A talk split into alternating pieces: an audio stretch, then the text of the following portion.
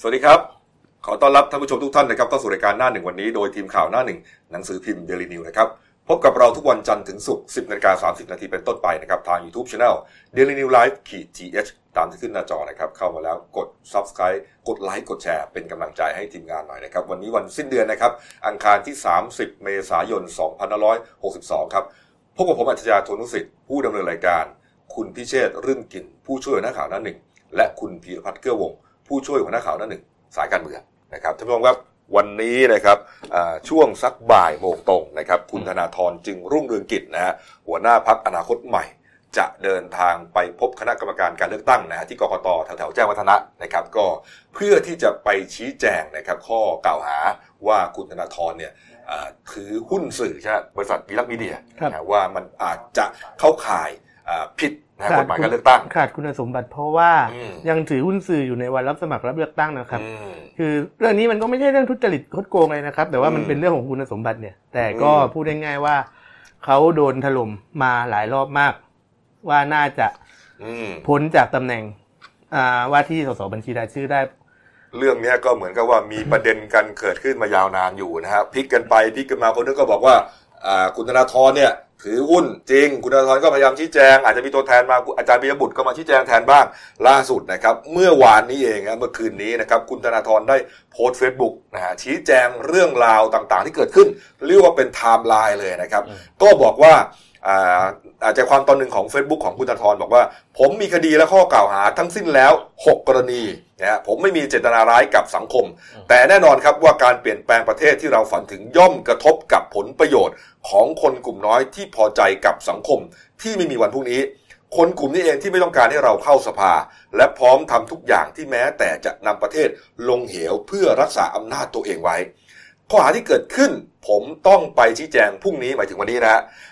ว่าไม่มีมูลไม่มีหลักฐานไม่มีใครมีหลักฐานที่เป็นวิทยาศาสตร์โต้แย้งหลักฐานที่เราเสนอได้ผมไม่ได้ถือหุ้นสื่อในวันที่ผมสมัครสส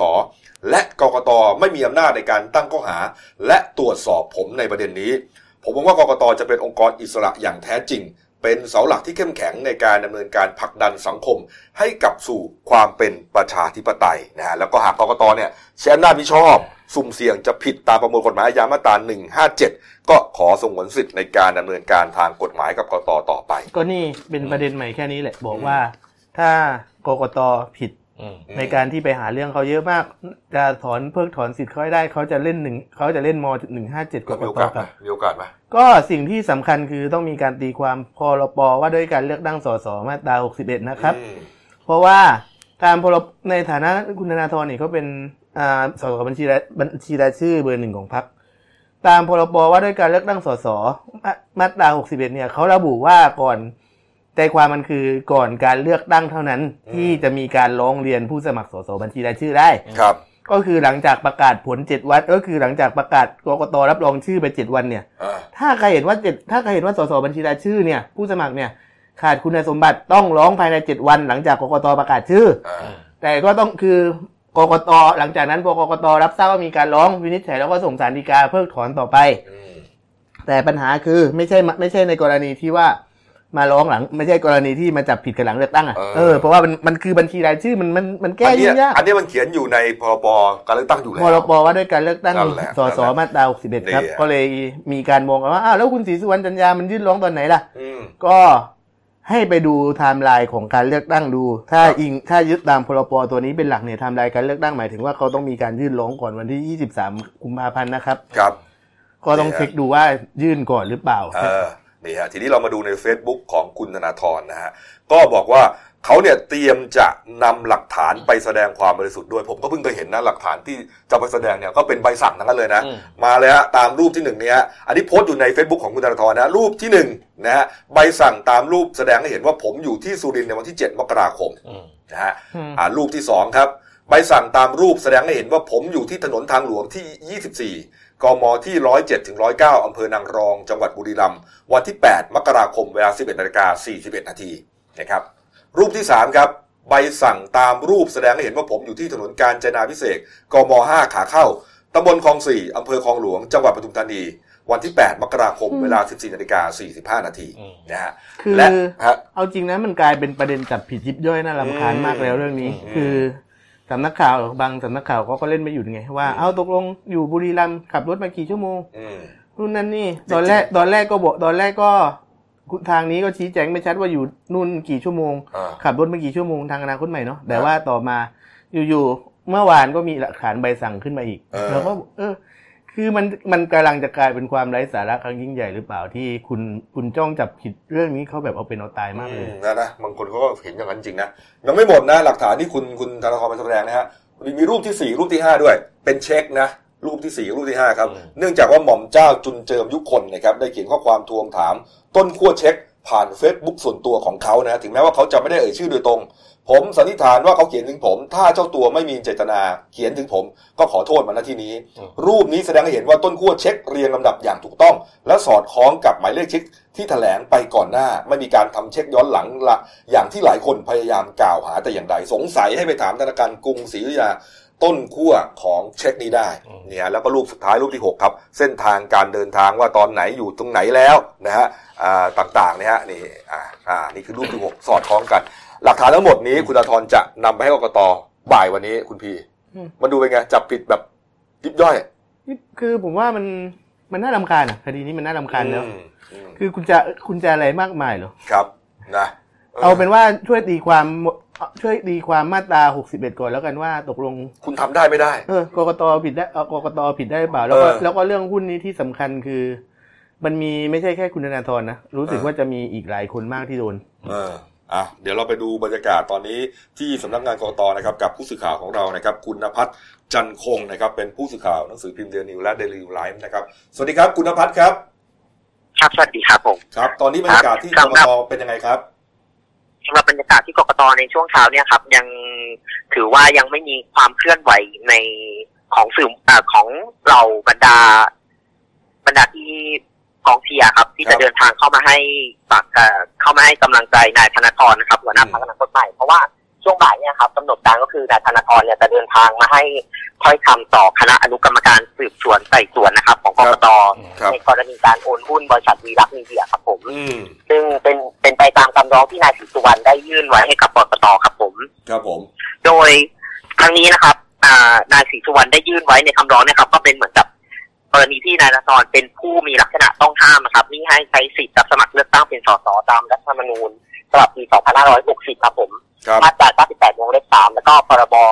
ว่าด้วยการเลือกตั้งพ.ศ. 2561 มาตรา 42 วงเล็บ 3ครับที่กำหนดให้ผู้สมัครเนี่ยจะต้องไม่เป็นเจ้าของหรือถือหุ้นในกิจการสื่อครับผมทั้งนี้นะครับก่อนที่นายธนาธรจะมาให้ปากคำนะครับเมื่อวานล่าสุดมีความเคลื่อนไหวทาง Facebook ของนายธนาธรเองนะครับก็ได้ออกมาโพสต์ Facebook ส่วนตัวชี้แจงเกี่ยวกับรายละเอียดของหลักฐานที่จะมาให้ค่อยคำกับทางกกต.วันนี้นะครับโดยรายละเอียดหลักฐานหลักๆที่นายธนาธรได้โพสต์ Facebook ไว้เมื่อวานนะครับก็จะเป็นรูปของใบสั่งการใช้ความเร็วเกินกำหนดตามกฎหมายนะครับซึ่งนายธนาธรได้เอามาเปรียบเทียบในช่วงระยะเวลาการเดินทางในของบุรีรัมย์และก็การเดินทางเข้ามาในกรุงเทพมหานครนะครับประมาณสามใบด้วยกันนะครับรวมถึงในส่วนของขั้วเช็คนะครับในการทำธุรกรรมทางการโอนหุ้นนะครับนายธนาธรก็เอามาชี้แจงให้ดูนะครับผมซึ่งในช่วงบ่ายของวันนี้เราก็ต้องติดตามต่อว่านายธนาธรเนี่ยครับจะมีเอกสารเพิ่มเติมในการให้ข้อมูลถ้อยคำหรือเปล่านะครับหลังจากที่นายธนาธรได้โพสต์เฟซบุ๊กครับผมครับแล้วในครับเชิญครับผมได้ครับทำกันเลยนะครับมีคนเขาตั้งข้อสังเกตว่าโอ้โหนี่เป็นการจับผิดกันเกินไปหรือเปล่าฮะคุณธนาธรในส่วนนี้นะครับก็คือเหมือนกับทางกกต.ก็ได้ออกมาชี้แจงในส่วนหนึ่งแล้วนะครับว่าอันนี้ก็คือเราดำเนินการไปตามที่มีผู้ร้องเรียนมาครับผมไม่ได้เป็นการเหมือนจับผิดหรือว่าหยิบประเด็นขึ้นมาพิจารณาเองครับเพราะว่าเป็นการร้องเรียนเข้ามาที่ต้องดำเนินการตามครับผมนะครับแล้วก็ในส่วนของอนาคตใหม่มีอีกหนึ่งสิ่งที่เราน่าจะจับตาวันนี้ก็คือในกรณีที่เมื่อวานก็ได้ออกแถลงการเกี่ยวกับเรียกร้องให้กกต.นะครับผมในกรณีที่การนับคะแนนใหม่ในหน่วยในเขตเลือกตั้งที่1ทั้ง245หน่วยจังหวัดนครปฐมนะครับผมเพราะว่ามันมีเหตุการณ์ในการประกาศผลคะแนนที่สลับไปสลับมา 4-5 ครั้งนะครับทางพรรคอนาคตใหม่เลยมองจุดนี้ครับมองว่าแบบเรียกร้องให้กกต.เนี่ยจัดการเลือกตั้งใหม่เลยทั้งเขตโดยอาศัยพระราชบัญญัติประกอบรัฐธรรมนูญว่าด้วยการเลือกตั้งสสมาตรา 1 64ครับผมเพื่อให้ได้มาซึ่งการเลือกตั้งที่โปร่งใสเป็นธรรมและเป็นที่ยอมรับกันทุกฝ่ายด้วยครับในส่วนประเด็นนี้เราก็ต้องมองว่าทางอนาคตใหม่เองจะหยิบมายื่นเรื่องให้กกต.ในวันนี้ด้วยหรือเปล่าครับผมในส่วนกกต.นี่วันนี้มีใครพูดอะไรยังครับ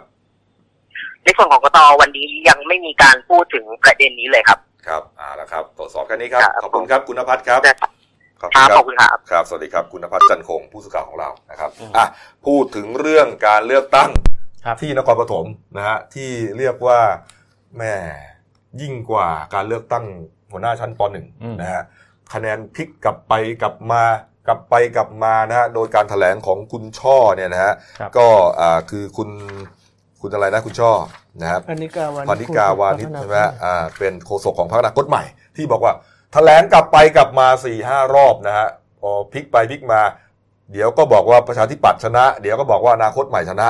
โอ้โหเมื่อวานนี้ก็ถูกเรียกว่าถล่มเละนะคุณพี่ก็คือ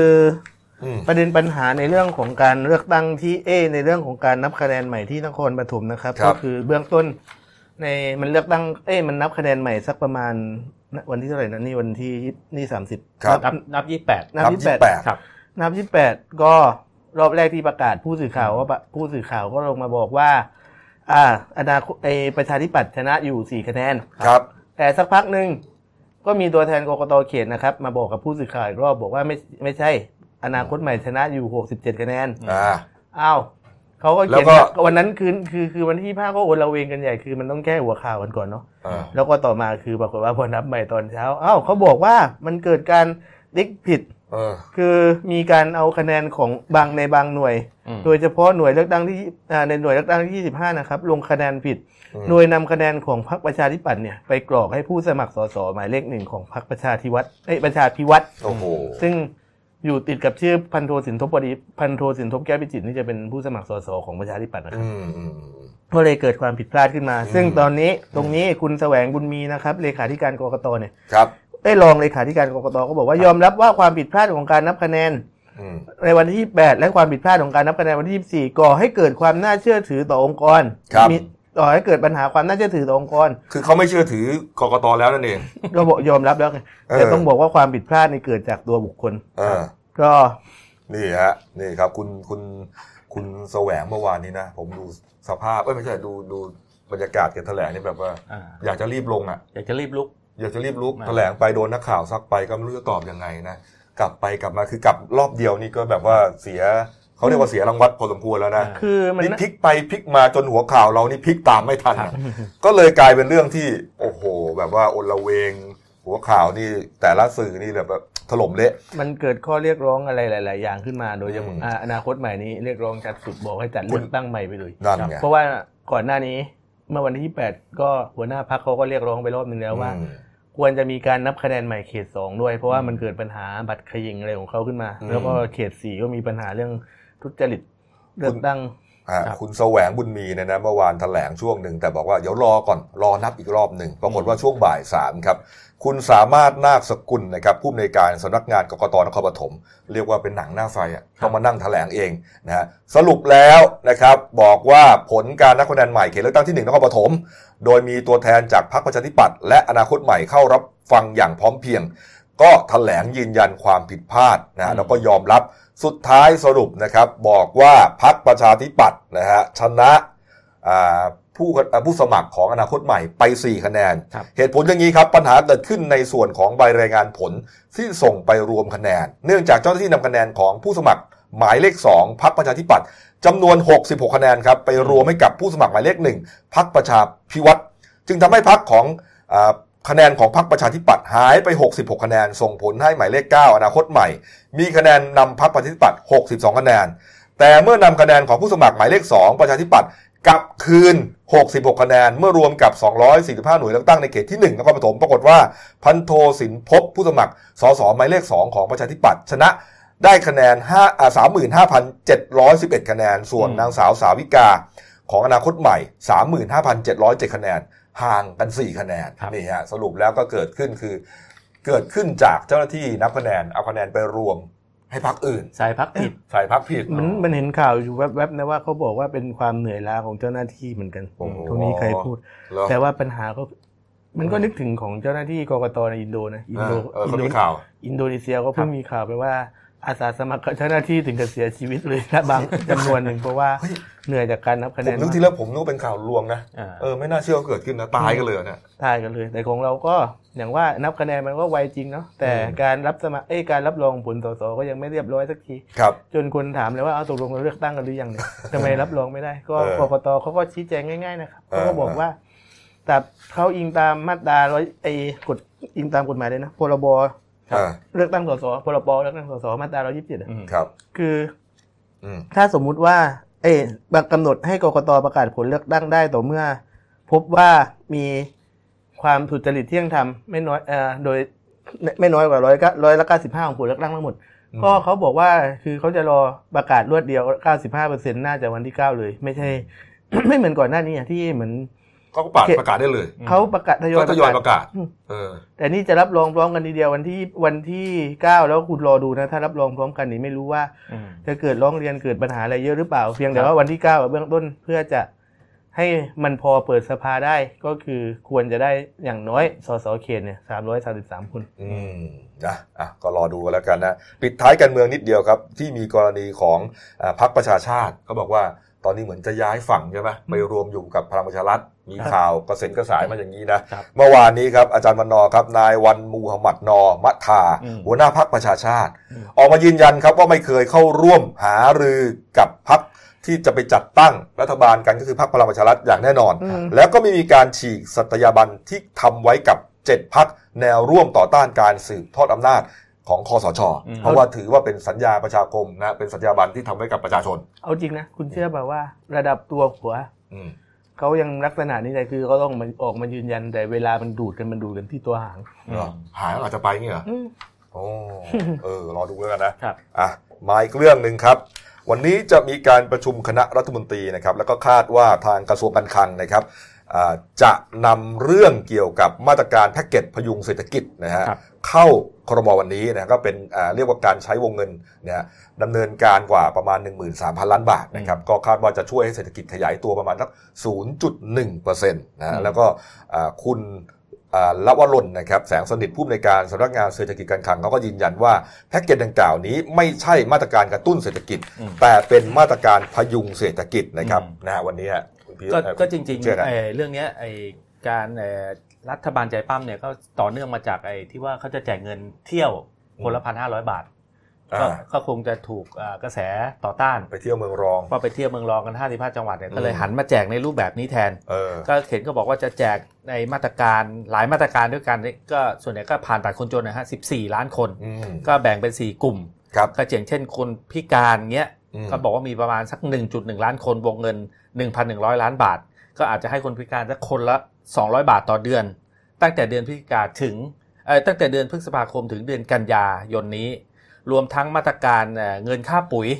ช่วยปัจจัยการผลิตให้กับเกษตรกรที่ถือบัตรคนจนเนี่ย4ล้านคนครับก็อาจจะได้คนละ 1,000 บาทอันนี้ได้ครั้งเดียวเป็นค่าปุ๋ยหรือค่าปัจจัยการผลิตให้กับเกษตรกรนะแล้วนอกจากนี้ยังแบ่งเป็นค่าครองชีพโดยเฉพาะช่วงเปิดเทอมนะฮะก็เป็นภาระของผู้ปกครองเนี่ยก็จำนวนบุตรประมาณสัก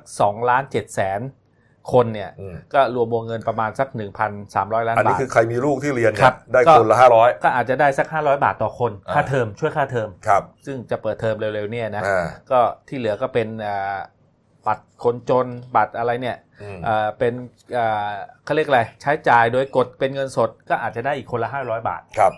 แต่ทั้งหมดทั้งมวลนี่ก็คือให้เฉพาะผู้ที่มีรายได้น้อยแล้วก็ถือบัตรสวัสดิการแห่งรัฐครับก็อยู่ในกลุ่ม14ล้านคนนี้ครับเราวงเงินก็บอกว่า 13,000 ล้านบาทประมาณนะประมาณ 13,000 ล้านบาทไอ้แพ็คเกจที่เมืองรองนี่ตกไปใช่มั้ยฮะไม่เดียวเข้านะถ้าบ่เดียวเข้าแน่นอนก็บอกว่าอาจจะช่วยเขาเรียกอะไรอ่ะทำให้เศรษฐกิจขยายตัวสัก 0.1% ถือว่าน้อยมากนะ 0.1% ครับแล้วก็ไม่ใช่เป็นการกระตุ้นด้วยเขาบอกว่าเป็นการพยุงเศรษฐกิจก็แสดงว่าเศรษฐกิจช่วงนี้มันชะลอตัวไม่ให้มันซุดลงไปมากแบบนี้เขาไม่ใช้ว่ากระตุ้นเขาบอกให้ใช้คำว่า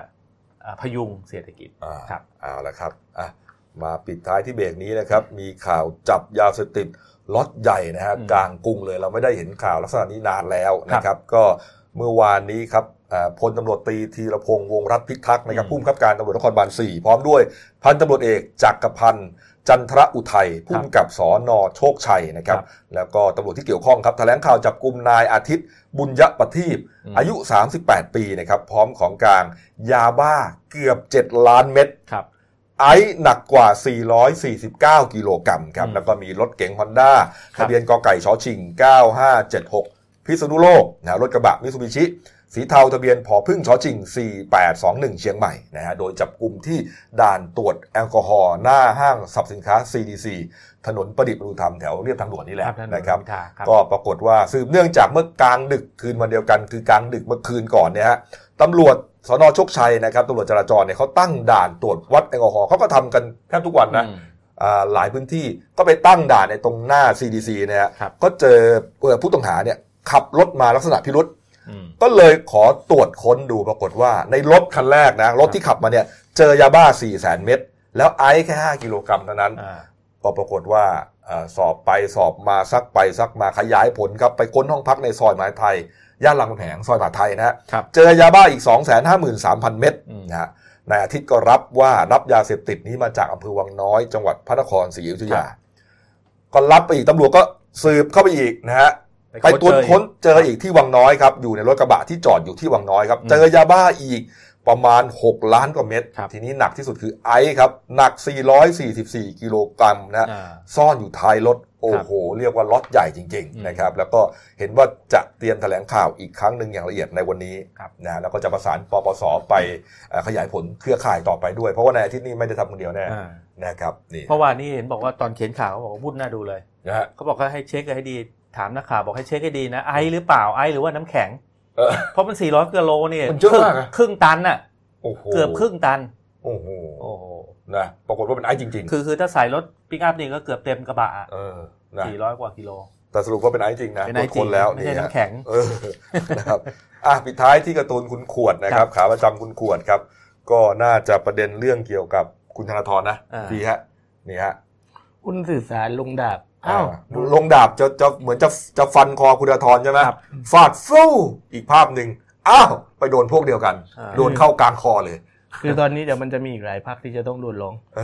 เขาบอกว่าปัญหาตรงที่ใบจดทะเบียนบริษัทมันให้มีการติ๊กระบบมันให้มันมีอะไรที่มันเป็นระบบการลงทะเบียนแบบอะไรนะสมอะไรนะคือในตัวเอกสารคุณนึกออกป่ะไม่รู้จะอธิบายง่ายๆในตัวเอกสารมันจะมี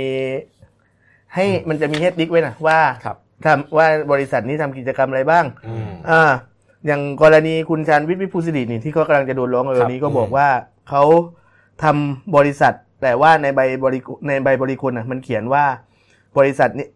นี้ประกอบกิจการวิทยุโทรทัศน์ด้วยคือมันให้ลักษณะการประกอบกิจการแบบเหมารวมทำให้คือลักษณะนี้มันค่อนข้างมีปัญหาเขาเรียกว่าเป็นแบบฟอร์มสำเร็จรูปใช่แบบฟอร์มสำเร็จรูปนี่แหละมันเลยเกิดเป็นปัญหาอย่างการ์ตูนนี่เขาก็สื่อบอกนะเพราะว่าเนี่ยไอ้ที่ดาบนั้นกำลังฟันไปเนี่ยก็เข้าพลังประชารัฐหลายคนเลยนะเนี่ยที่พวกเดียวกันที่พีรพัฒน์ก็พูดเนี่ยแล้วพวกเดียวกันกับใครอ่ะก็ของพลังประชารัฐนี่แหละเหรอครับคนที่ฟันเป็นกกตเนี่ยพวกเดียวกับกกตเนี่ยยังไงวะเนี่ยพักคู่เดียวนะครับเดี๋ยวกลับมานะครับมีพระราชพิธีใหญ่นะครับก็พระราชพิธีบรมราชาภิเษกของในหลวงเรานะครับก็อยู่ในช่วงเต็มงานแล้วก็วันจริงก็คือวันตั้งแต่วันที่2ถึง6พฤษภาคมนะครับแล้วก็ในวันนี้ช่วงบ่ายนะจะมีพระราชพิธีสละราชสมบัติของจักรพรรดิญี่ปุ่นด้วยนะครับแล้วก็มีประเด็นเรื่องของเทรนเนอร์นะครับถูกแจ้งความจับไปข่มขืนเด็กเรียกว่าเป็นหญิงสาวเลย 15-18 เป็นลูกค้าไปเล่นฟิตเนสนะครับรวมถึงเจ้าหน้าที่การข่าวของสำนักสถานทูตฝรั่งเศสนะครับกระโดด BTS ฆ่าตัวตายเมื่อวานนี้เดี๋ยวกลับมาคุยข่าวกันต่อครับพักครู่เดียวครับจากหน้าหนังสือพิมพ์สู่หน้าจอมอนิเตอร์พบกับรายการข่าวรูปแบบใหม่หน้าหนึ่งวันนี้โดยทีมข่าวหน้าหนึ่งหนังสือพิมพ์ Daily News ออกอากาศสดทางYouTube Daily News Live /th ทุกวันจันทร์ถึงศุกร์ 10:30 น.เป็นต้นไป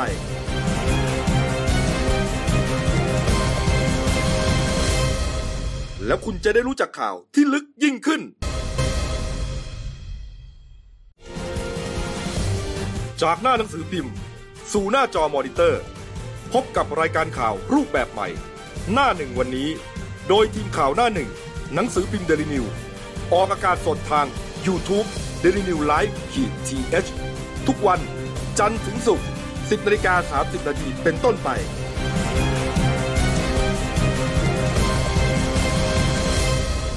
แล้วคุณจะได้รู้จักข่าวที่ลึกยิ่งขึ้นครับผมช่วง2ของรายการหน้าหนึ่งวันนี้นะครับคุณรุ่งชัยคงสุขหัวหน้าข่าวหน้าหนึ่งครับครับท่านผู้ชมครับพระราชพิธีบรมราชาภิเษกนะครับในหลวงรัชกาลที่10ของเราเนี่ยนะฮะก็จะมีขึ้นนะฮะเริ่มห่วงเวลาคือวันที่2ถึง6พฤษภาคมนะฮะอีกกิจกรรมหนึ่งที่น่าสนใจนะครับก็คือกิจกรรมของการประกอบเครื่องสูงเรือพระที่นั่งสุพรรณหงษ์นะครับเมื่อวานนี้ครับที่อู่ทหารเรือธนบุรีกรมอู่ทหารเรือครับเจ้าหน้าที่สำนักพระราชวังนะครับดำเนินการประกอบเครื่องสูงเรือพระที่นั่งสุพรรณหงษ์ซึ่งจะนำไปเทียบท่าราชวรดิตในการพระราชพิธีบรมราชาภิเษก 2562 นะครับระหว่างวันที่4ถึง6พฤษภาคมนะฮะเพื่อเป็นการถวายพระราชอิสริยยศเครื่องราชูปโภคตามโบราณราชประเพณีนะครับโดยเครื่องสูงที่นำมาประกอบที่เรือพระที่นั่งสุพรรณหงษ์ได้แก่ฉัตร7ชั้น2คันติดตั้งบริเวณด้านหน้าและด้านหลังบูทบกนะครับฉัตร5ชั้นติดตั้งลดหลั่นกันมาที่บริเวณด้านหน้า3คันและด้านหลัง2คันและธง3ชาย1ผืนติดตั้งที่บริเวณท้ายเรือพระที่นั่งสุพรรณหงษ์นะครับจากนั้นเจ้าหน้าที่สำนักพระราชวังยังได้ประกอบพระวิสูตรภายในบุษบกทั้ง4มุมนะครับขณะที่เจ้าหน้าที่แผนกเรือพระราชพิธีดำเนินการติดตั้งอุบะและมาลัยเรือพระที่นั่งสุพรรณหงษ์ซึ่งเป็นพวงมาลัยสีขาวเหลืองทองคล้องลำคอเรือพระที่นั่งให้มีความสวยงามนะฮะโดยกองทัพเรือได้มอบหมายให้ครูและนักเรียนโรงเรียนสตรีวัดระฆังเป็นผู้ดำเนินการจัดทำนี่ครับนี่ฮะสวยงามมากนะครับนี่ฮะนาวาโทณัฐวัฒน์อร่ามเกื้อนะครับรองผู้อำนวยการกองเรือเล็กในฐานะครูฝึกขบวนพยุหยาตราโชลมาศเปิดเผยว่าวันนี้คือเมื่อวานนี้เนี่ยนะครับเป็นการเตรียมอุปกรณ์สำหรับเรือพระที่นั่งสุพรรณหงษ์ในการซ้อมใหญ่เขาจะซ้อมใหญ่กันในวันนี้นะฮะเริ่มซ้อมแล้วนะฮะ 10:00 น.ที่ผ่านมานี่เองนะก็ซ้อมไปจนถึงสักบ่ายโมงได้นะครับก็เนี่ยฮะก็เมื่อวานนี้มีการนำพวงมาลัยอุบะนะฮะตลอดจนติดตั้งผู้ห้อยที่หัวเรือพระที่นั่งนะมีแม่ย่าเรือนางนะมีแม่ย่านางเรือขออภัยฮะสิ่งเหล่านี้เปรียบเสมือนเครื่องประดับให้สวยงามคล้ายเครื่องประดับของสตรีนะครับสำหรับผู้เนี่ยฮะทำด้วยขนจามรีจากประเทศเนปาลนะฮะถือว่าเป็นเครื่องประกอบเรือพระที่นั่งสุพรรณหงษ์เสร็จสมบูรณ์แล้วนี่ครับนี่ฮะด้านการฝึกซ้อมครับก็ใช้กำลังพลฝีพายเรือนะครับจากกรมการขนส่งทหารเรือนะฮะแล้วก็จะมีการนำเรือพระที่นั่งไปประกอบพระราชพิธีซึ่งได้กำชับการฝึกซ้อมอย่างหนักคือต้องเตรียมร่างกายให้แข็งแรงนะเพราะว่าอากาศก็อย่างที่ว่าก็ร้อนนะครับช่วงนี้เนี่ยก็ย้ำให้กำลังพลเนี่ยอดทนนะสำหรับในวันที่4พฤษภาคมครับวันจริงเนี่ยนะฮะเรือพระที่นั่งจะออกจากอู่ฐานเรือ1ไปยังท่าราชวรดิตในเวลา 11:00 น.และจะเทียบท่าถึงค่ำวันที่6พฤษภาคมเลยนะครับทั้งนี้หลังจากพระราชพิธีบรมราชาภิเษกระหว่างวันที่4ถึง6พฤษภาคมแล้วก็จะมีการประชุมวางแผนซ้อมการเสด็จพระราชดำเนินเลียบพระนครโดยขบวนพยุหยาตราชลมารนะครับซึ่งทรงพระบิดาโปรดเกล้าโปรดกระหม่อมให้จัดในช่วงเสด็จพระราชดำเนินไปในพระพิธีทรงบำเพ็ญพระราชกุศลถวายผ้าพระกฐินณวัดอรุณราชวรารามช่วงปลายเดือนตุลาคมนี่ฮะนี่ฮะก็ถือว่าวันนี้ใครอยากไปชมก็ยังทันนะคือว่าแต่งอย่างสวยงามสมพระเกียรติใช่ครับวันนี้มีพิธีซ้อม 10:00 น.ถึงสักบ่ายโมงได้ไปชมได้เลยนะฮะสองฝั่งแม่น้ำเจ้าพระยาอย่างที่คุ้นเคยกันเนี่ยนะฮะเอาละครับไปที่ประเทศญี่ปุ่นนะครับในวันนี้นะครับช่วงสักนี่ฮะ5 โมงเย็นนะครับแล้วก็เป็นเวลาของญี่ปุ่นนะฮะหรือว่าในเวลาในบ้านเราก็สักบ่าย3เนี่ยนะครับจะมีพิธีสละราชขึ้นนะครับโดยสมเด็จพระจักรพรรดิอากิฮิโตะครับทรงเป็นสมเด็จพระจักรพรรดิลำดับที่125แห่งราชวงศ์ดอกเบญจมาศนะรัชสมัยของพระองค์มีชื่อว่าเฮเซก็คือช่วงที่ทรงครองราชย์นะฮะ1989ถึง2019นะครับมีความหมายว่าสันติภาพทุกแห่งหนจะทำพิธีสละราชสมบัติขึ้นนะครับก็ใช้พิธีเรียบง่ายครับเพียง10นาทีเท่านั้นโดยจะมีประมุขและผู้แทน195ชาติทั่วโลกเข้าร่วมครับภายใต้กฎบัญเทียนบานของสำนักราชวังญี่ปุ่นครับการสืบสันติ ราชสันตติวงศ์นะครับจะต้องเป็นชายเท่านั้นซึ่งมกุฎราชกุมารนารุฮิโตะนะครับพระราชโอรสพระองค์โตนะที่มีพระชนมายุ59พรรษาเป็นองค์รัชทายาทลำดับที่1นะครับจะขึ้นครองราชเป็นสมเด็จพระจักรพรรดิพระองค์ต่อไปนะครับส่วนเจ้าชายฟูมิฮิโตะจะเป็นรัชทายาทลำดับที่2นะครับแล้วก็เจ้าชายฮิซาฮิโตะทรงเป็นรัชทายาทลำดับที่3นะครับส่วนพิธีสละราชสมบัตินะครับก็มีขึ้นนะครับในวันนี้นะครับนี่ฮะอย่างที่เห็นเนี่ยนะครับนี่ฮะแล้วก็พิธีขึ้นครองราชของมกุฎราชกุมารนารุฮิโตะนะครับจะมีขึ้นในวันพรุ่งนี้นะครับ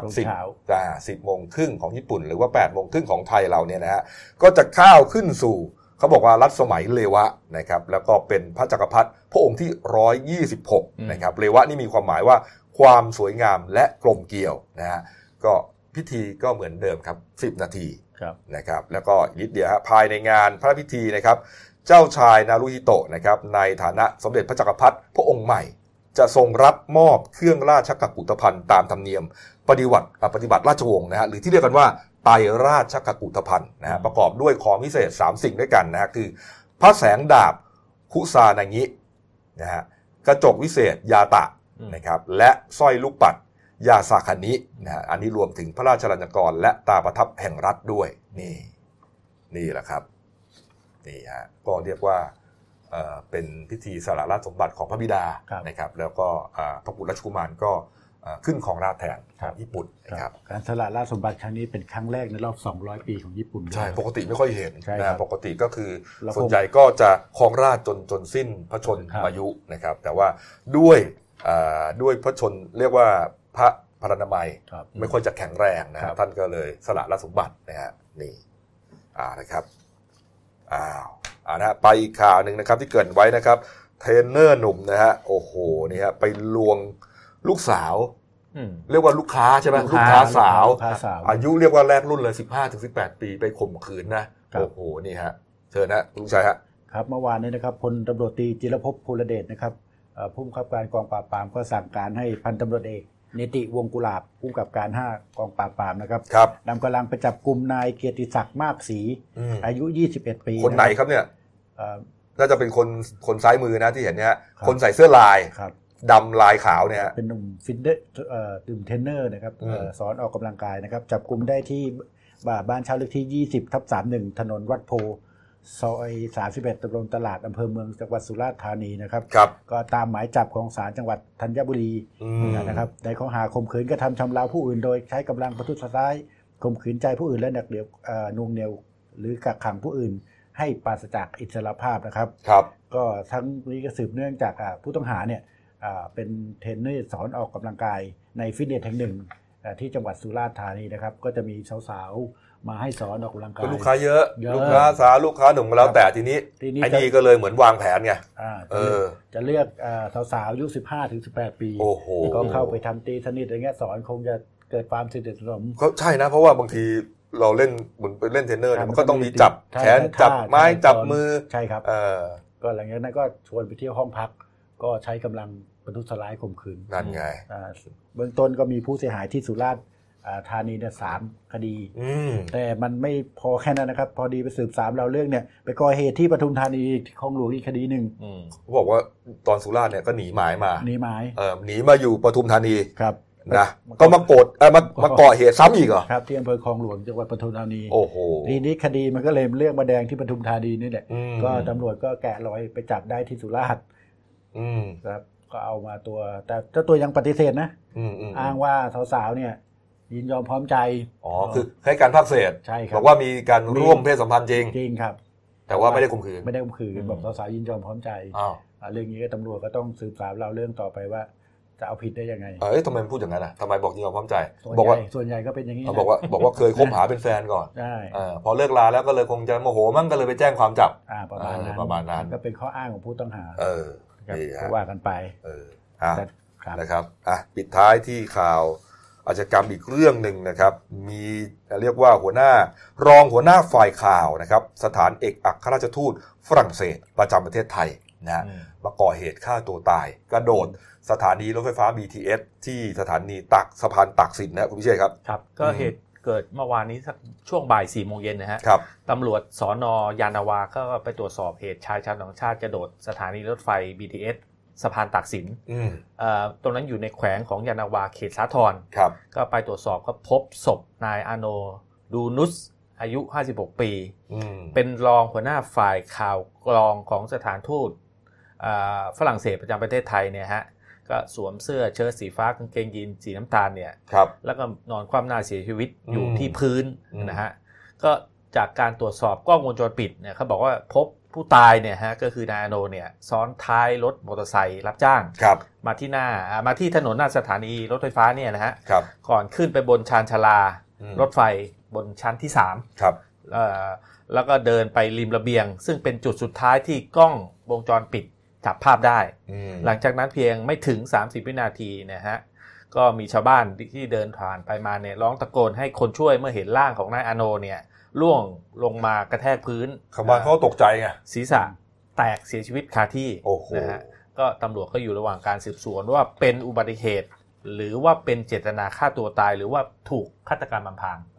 ก็เจ้าที่ตำรวจก็ต้องสืบสวน